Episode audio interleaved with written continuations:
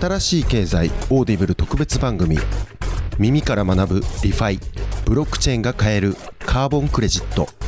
リファイジャパンクリマダオ F 太郎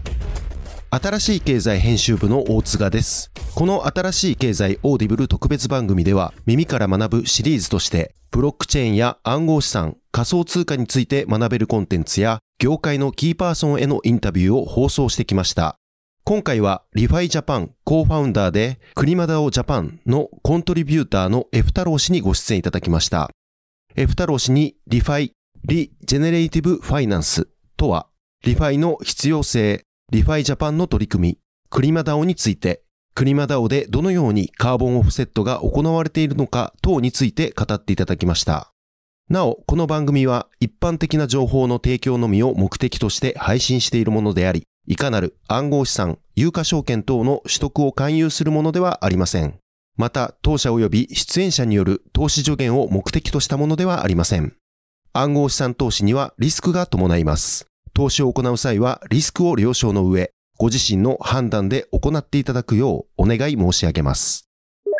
今回はリファイジャパンからコーファウンダーであり、そしてクリマダオのコントリビューターである F 太郎さんに来ていただきました。本日はよろしくお願いいたします。あ、よろしくお願いします。F 太郎です。そうしましたら、まず F 太郎さん、自己紹介からしていただいてもよろしいでしょうか？はい。私、F 太郎という名前で、はい、あの、この活動をさせていただいております。まあ、あの、もともとブロックチェーンとか、まあ、その Web3 には、まあ、2017年頃から関わっておりまして、うん、まあ、主にその、プロジェクトのサポートだったり、投資っていうものを行ってきました。はいはいはい。えー、そしてですね、まあ、あの、私、まあ、エンジニアではないので、まあ、正直その、なんていうんですかね、ブロックチェーンの技術っていうところよりも、まあ、何かその、今まで価値がなかったものに対して、まあ、価値ができ、生まれてきたっていう、まあ、そのあたりの可能性に、まあ、強い魅力を感じまして、まあ、そこで、このブロックチェーンの技術を、まあ、いかにこの社会に実装するかっていう点を元にいろいろリサーチとかをしてきました。そしてその昨年の春頃ですね、まあ、の、 ReFi DAO っていう、まあ、その DAO があるんですけど、はいはい、まあ、そこのファウンダーの方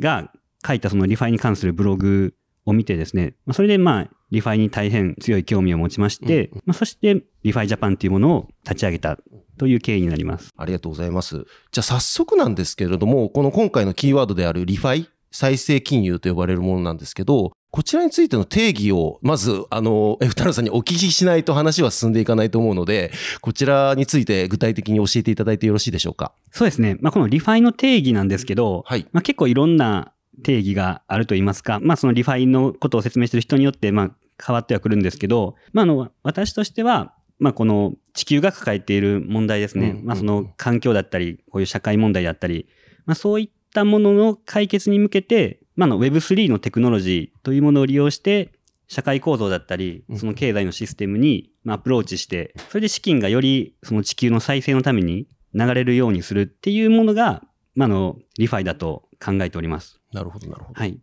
あ一応確認しておくと、 ReFi のは略されていて、えっ、ー、と、 regenerative finance の略ということですよね。はい、その通りです。ありがとうございます。それでですね、まあ、あの、この ReFi ですが、はい、まあ、この、なぜ、まあ、Web3 かって言いますと、はいはいはい、はい。まあ、この Web3 が持つその特徴ですね、この透明性だったり、流動性だったり、このスケーラビリティが高められるっていった、うん、まあ、そういったところが、あの、ポイントになりまして、まあ、それらを複合させることで、まあ、より公平な、その経済的インセンティブ設計が、まあ、可能であると言われております。ということは、トークンであったりとか、まあ、いわゆる non-fungible トークン NFT なんかもかなりこう、使われているようなイメージでしょうか？あそうですね。まさにそのようなものを利用して、まあ、インセンティブ設計が行われているっていったところです、うんうんなるほど、なるほど。ありがとうございます。じゃあ、去年、 ReFi Japan を立ち上げられたということなんですけれども、主にその、どういった活動をされているのかみたいなところも教えていただいてよろしいですか？はい。まずその ReFi Japan なんですけど、私とあとその Fracton Ventures さんの、あのビニールさんって方がいらっしゃるんですけど、まあ、その私とビニールさん二人であの設立しました。もともとその経緯としましては、 Fracton Ventures の、まあ、もう一人あの森さんって方がいらっしゃるんですけど、はい、その方が実はその ReFi DAO のブログをあの日本語訳にして、それで、まあ、あの発表しまして、私それを見て、まあ、その ReFi に興味持ったんですけど、まあ、それで同じタイミングで、まあ、そのビニールさんも、まあ、同じ Fracton Ventures にいるっていうことで、まあ、 ReFi にすごい興味を持ったっていうことで、うん、まあ、そこでなんかちょっとその、お互い、まあ、 ReFi に興味を持ってるっていうことが分かりまして、で、もともと友達だったので、はいはいはい。そこでちょっとなんか、 ReFi の発信を一緒にしないかっていうことで、うんうんうんはい、設立が決まりました。それでですね、まあ今の活動としましては、はい。メンバーとしてはまあ2人しかいないっていうことで、うんまあそこまであのいろいろと活動はできてないのですが、うんまあ主にそのニュースレターの配信です。はい。まあ大体毎週 ReFi に関するニュースレターを発信しまして、まあそれでその ReFi のまあ啓蒙活動といいますか、うんまあそういったものをしているっていうところと、まああとリアルイベントって形で、まあその日本だったり海外で ReFi に携わるプレイヤーだったり、まあ関心のある人たちに集まっていただいて、まあそこでそのリアルなイベントを開催するといったこともしております。こうやってその ReFi Japan を立ち上げるまでに至るっていうのは、その何かこの ReFi に関するその興味関心っていうのもあったと思うんですけど、F 太郎さん自身はこのそこまで立ち上げるってことは何かこう使命感というか、どういった思いがあるのかみたいなところって教えていただいていいですか、はい。はい。そうですね。まあこれも本当になんか、ちょっとした、まあその、なんていうんですかね、理由ではないんですけど、うんまああの私、まああの、普通に、まあ家族いて、まあ子供がいるんですけど、はい。まあそれでこの、最近ですね、まあ本当に、まああの地球温暖化とか、うんまあ気候変動とか、まあ毎日のようにニュースで言われたりしてると思うんですけど、まあそこで、まあ今その日本政府も、まあ2030年までに、その CO2 の排出をまあ大体半分にして、で2050年にはカーボンニュートラルにするっていうまあ目標があるんですが、まあそうすることで、まあ気候変動がまあ大体1.5度から2度の上昇に抑えられるっていうふうに言われてるんですけど、まあただ今の現状を見てると、その目標には全く達する見込みではないと言いますか、うんまあかなり厳しい状況でして、まあ、そうなると、ワーストケースだと、まあ、4度だったり5度気温が上昇するっていう話もありまして、まあ、そうなると本当に住める世界じゃなくなってくるっていう話がありまして、まあ、そういうのを考えると、まあ、やはりその自分たちの子供に、せめてその、しっかりと、まあ、あの快適に過ごせるような環境っていうものが必要だなと考えまして、まあ、それでまあ、個人的にこういった活動をし始めようということを考えました。ありがとうございます。ありがとうございます。で、そういった、まあ、その環境問題みたいなところはもう昨今ずっと言われていて、で、その中で、まあ、今回、このファイナンスとかけるっていうところが、こう出てきたと思うんですけど、それのなんかこう、もうちょっとメリットみたいなところって具体的に教えていただいてよろしいですか？あ、はい。そうですね。まあ気候変動とか、まあその大気汚染もそうなんですけど、まあ今までってその、まあこういうの外部不経済って言ったりもするんですけど、はいはいはいまあ企業がその経済活動をする上で、まあどうしてもこの出てくるマイナスの要因といいますか、うんうんうん。まあやはりその工場を作って何かものを作るってことで、うん。CO2 だったり排気ガスが出たりとか、まあそういったのがあるんですが、まあ今までそれはまあ全く問題にならなかったと言いますか、特に企業がそれに対して何か追加で費用を払うとかはしなかったんですけど、うん。まあそれがですね、まあ最近こういった活動をすることで気候変動だったり地球環境が悪くなるっていうことに対して、うん。まあやはり何か企業も補填というか、うん。まあそういったものをするべきだっていう流れがどんどん強くなってきまして、まあそこで生まれた仕組みとしの一つとしては、まあカーボンプライシングっていううん CO2 にお金をつけるうん。っていったところなんですけど、まあ、それの取り組みと、まあ、同様にその、カーボンクレジットっていう仕組みもありまして、まあ、そこが、まあ、かなりその、ブロックチェーンと相性がいいうん。っていうことが、まあ、ここ最近言われてまして、そこから一気にこの、 ReFi、地球の再生うんとうんファイナンスを掛け合わせるっていうところが生まれてきたのだと、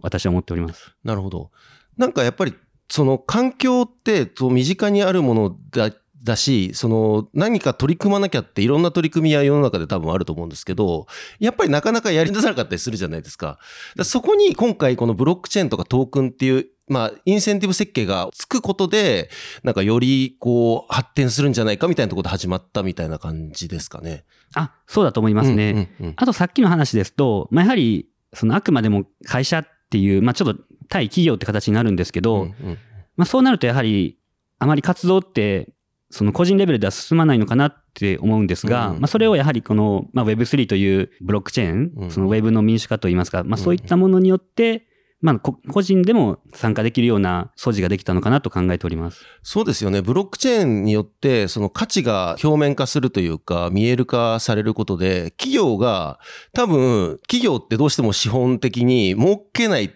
活動ってなかなかしないじゃないですか。見えない活動。うんうんでも見えない活動をしてたところもあったんですけど、やっぱりこのブロックチェーンとかトークンとかその記録される、改ざんされないっていう特性自体が、やはりこう企業自体も、やはりインセンティブとし、というか、活動の記録として残るからこそ、企業も取り組んでいるのかなっていう感じですよね、なんかね。はい、その通りだと思います。ありがとうございます。じゃあ、この ReFi についてなんですけど、実際どういった、まあ、ユースケース教えていただいてよろしいでしょうか？あ、はい。結構この ReFi のユースケースっていうのはたくさんありましてですね。はいはいまあこの ReFi の定義、まあそもそもまあいろんな人によって違うっていう話あったんですけど、うんうんはい三本柱というものがこのリファイ DAO のファウンダーの人が言その言っておりまして、はい。まあ一つはまあ気候の安定化ってい。うことで、まあカーボンクレジットに近いものがメインだと思うんですけど、もう一つは生態系の回復。それで最後に社会正義の確立っていう、社会正義ですか？はい、社会正義。 Justice。Justice です。あは、いそうなんですね。はいはいはい。のこの3つが3本柱と言われておりまして、はいまあ、それぞれに関するプロジェクトっていうのが、まあ、あの、あったりするんですが、はいはいはい。この ReFi DAO によると、まあ、約500のプロジェクトがあると。世界中にということ。と言われています。はいはいはい。ただ、まあ、この ReFi の定義自体も、うんうんまあ、その、ちょっと曖昧と言いますか、うんうん。まあ、これが ReFi になるのかどうかみたいな、いろいろプロジェクトであると思うんですけど、うんうん。ただ、まあ、今現状、その、気候の安定化、つまりあの、カーボンクレジットだったり、うんうん。まあ、そういったものに関わるプロジェクトが、まあ、大半を占めておりまして、っていうのも、まあ、やはりその、インセンティブ設計っていうところで、そもそも、まあ、やはりその、原資というものが必要になってくるんですけど、うんうんまあ、そこでその、カーボンクレジットっていうのは、まあ、もう国だったり、もう政府が決めた、まあ、そういう枠組みがありまして、はい。そこで、まあ、あの、実際 CO2 の排出を抑えれば、まあ、クレジットという、まあ、インセンティブが得られるという、まあ、そういった土台があったから、うんうん。まあそれをブロックチェーンに載せてっていうふうに分かりやすいんですけど、後のものは、例えばその生態系の回復っていうことで、はいまあこの生物多様性の減少に貢献、うんその減少を止めることに貢献したりしたとしても、はい。なかなかそこでそのインセンティブっていうのがまあ生まれてくる状況じゃなくてですね、今は。はいはいはいうんなので、まあ、そこでそのインセンティブ設計っていうところがまあ難しくなるのかなと考えています。うんうんまあ同様にその、例えば、まあ社会正義の確立とかで、貧困だったり、まあ、何かそういった、まあ、社会問題にアプローチしたからといって、まあ、あの補助金とかそういったものであのインセンティブっていうのはできなくもないですけど、はいただまあやはりその原資というものが、まあ、どうしても国に頼ってしまうっていうところがあるので、うんなのでやはりメインはそのカーボンクレジットといったインセンティブ設計がすでにできている気候変動対策っていうところがに焦点が当てられているのだと考えております。ああ、なるほど。現状 ReFi としては、今言っていただいたような理由によって、一応インセンティブ設計しやすいであったりとかっていうところで、カーボンクレジットへの取り組みが主だってある。まあ、もちろんその他にもいろいろあるんだけど、今のところは主だったものがカーボンクレジットへの ReFi の取り組みということですね。ありがとうございます。じゃあ、一応このカーボンクレジット、どのようなものかというのも改めて教えていただいてよろしいでしょうか？はい。まあカーボンクレジットですね。これ結構、あの、説明すると難しかったりするんですけど、はいまあ、簡単に言うと、まあ、カーボン、つまりその CO2 ですね。うんうんまあ、その CO2 の排出を抑えた分が、クレジットっていう形で、環境価値と言われるまあ価値になるっていはいう仕組みでして、はいそれで、まあ、あの、国主導のものだったり、まあ、あとその、J クレジットとかありますもんあ、そうですね。はい。日本だと国主導のものが J クレジットで、まあ、あとその、ボランタリークレジットっていう、はいはいまあ、その民間主導のクレジットもうんうんあります。主にその2種類がありまして、はい。それでその、まあ、 ReFi の文脈でよく使われるのが、まあ、やはりその民間主導のうんカーボンクレジット、ボランタリークレジットになります。このクレジットと、えっ、と、ブロックチェーンというのはどういうふうに関わってくるのかみたいなところも詳しく教えていただいてよろしいでしょうか？あ、はい。まあ、カーボンクレジット自体、もともとブロックチェーンに載っていなかったというか、まあ、そのオフチェーンでのこう取引が行われていたんですが、それは基本的にまあ普通に言ったらサーバーとか誰かが作ったプラットフォーム上で、そのプラットフォームの管理者が管理をしてるっていうような感じですよあね、。その通りですね。ははいいはいはいそこでですね、まあ、なぜそのブロックチェーンを使うように、その動きになっているかと言いますと、まあ、もともとですね、まあ、カーボンクレジット自体、結構いろいろまあ問題点が多くてですね、ほうほうほう。まあ、一つは、まあ、ダブルカウントっていう問題、まあ、これ結構有名な問題だったりするんですけど、ほど。はい。まあ、例えば、その、まあ、カーボンクレジット、具体的には森林だったり、はい。再エネを利用した時に、まあ、生まれたりするんですが、うんうんうんまあ、例えばその森林クレジットの場合、まあ、ブラジルの、まあ、ある森林でこう、カーボンクレジットが生まれたとしたときに、まあ、それを他の国の人がこう、自分のものだって所有権をこう主張したりするんですけど、はい。そこでなぜか、まあ、一つのクレジットに対して、いろいろな人が所有権を持っていたりだとか、はい。そういった形で、まあ、要は本来であれば、まあ、その所有者は一人しかいないのに、まあ、いろいろこう、手違いといいますか、そういったところで所有者が複数人いたり、まあ、そういったのがまあダブルカウントっていうんですけど、なるほど。非常に、でも管理がそもそもカーボンクレジット自体が難しいものだったっていう感じですかね。あ、そうですね。まあ、あとそのマーケットも、その、まあ、ボランタリークレジットにしても、まあ、いる、本当に複数のまあマーケット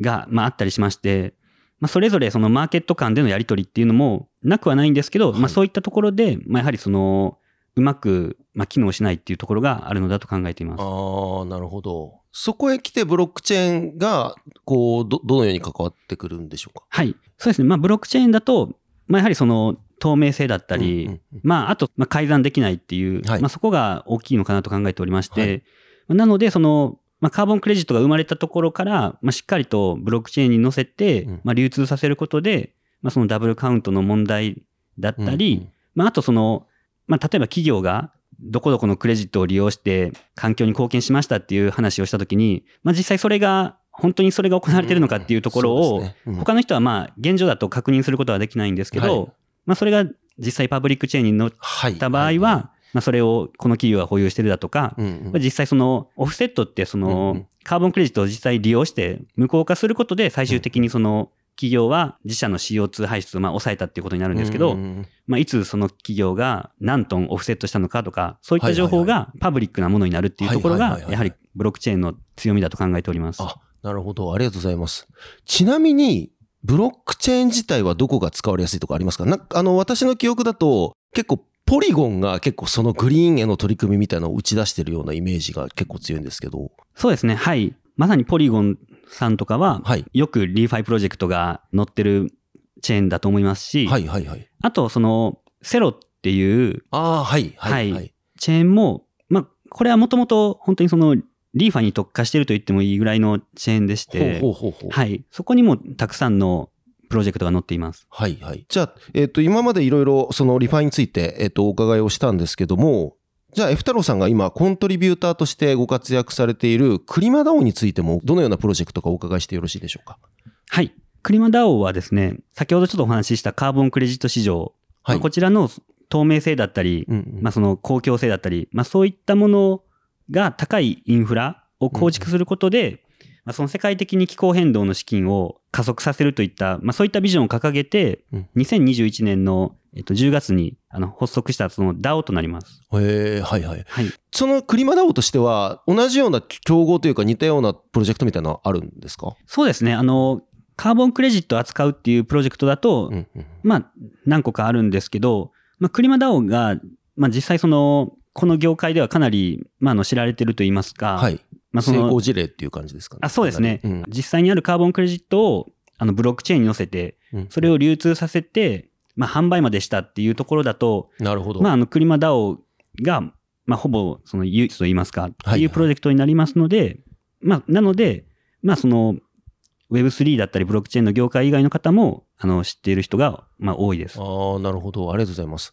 じゃあ、そのクリマダオをもう少し深掘っていきたいんですけど、よろしいでしょうか？そうですね。あの、実際、まあ、クリマダオの実績としましては、はい。その、ベラという、まあ、世界最大手のカーボンクレジットの認証機関ベラ。はい、ベラっていうのがあるんですけど、まあそこが発行したカーボンクレジットの2500万トン以上のクレジットを、まあそのカーボンブリッジっていう仕組みを用いて、ほうほう。はい、あの、ブロックチェーンに載せました。でカーボンブリッジっていうのは、つまりは、そのデジタル化された情報をブロックチェーンに載せるっていうシステムっていうんですかね、が、そのカーボンブリッジってことあ、ですか？その通りですね。あ、なるほど、はいなるほど。あと、そのクリマダオがしたこととしましては、まあ、DeFi ですね。あの、うんうんディーセントライズドファイナンスのその分散型金融の仕組みを利用して、はいはい。まあ、ユーザーからさらにカーボンクレジットを集めてうんうん、それをプールにしたっていうことをしております。あーえ、これプールにするとどうなるんですか？そうですね。まあ、これ先ほどお話ししたカーボンクレジットの、まあ、課題にもあるんですけど、はい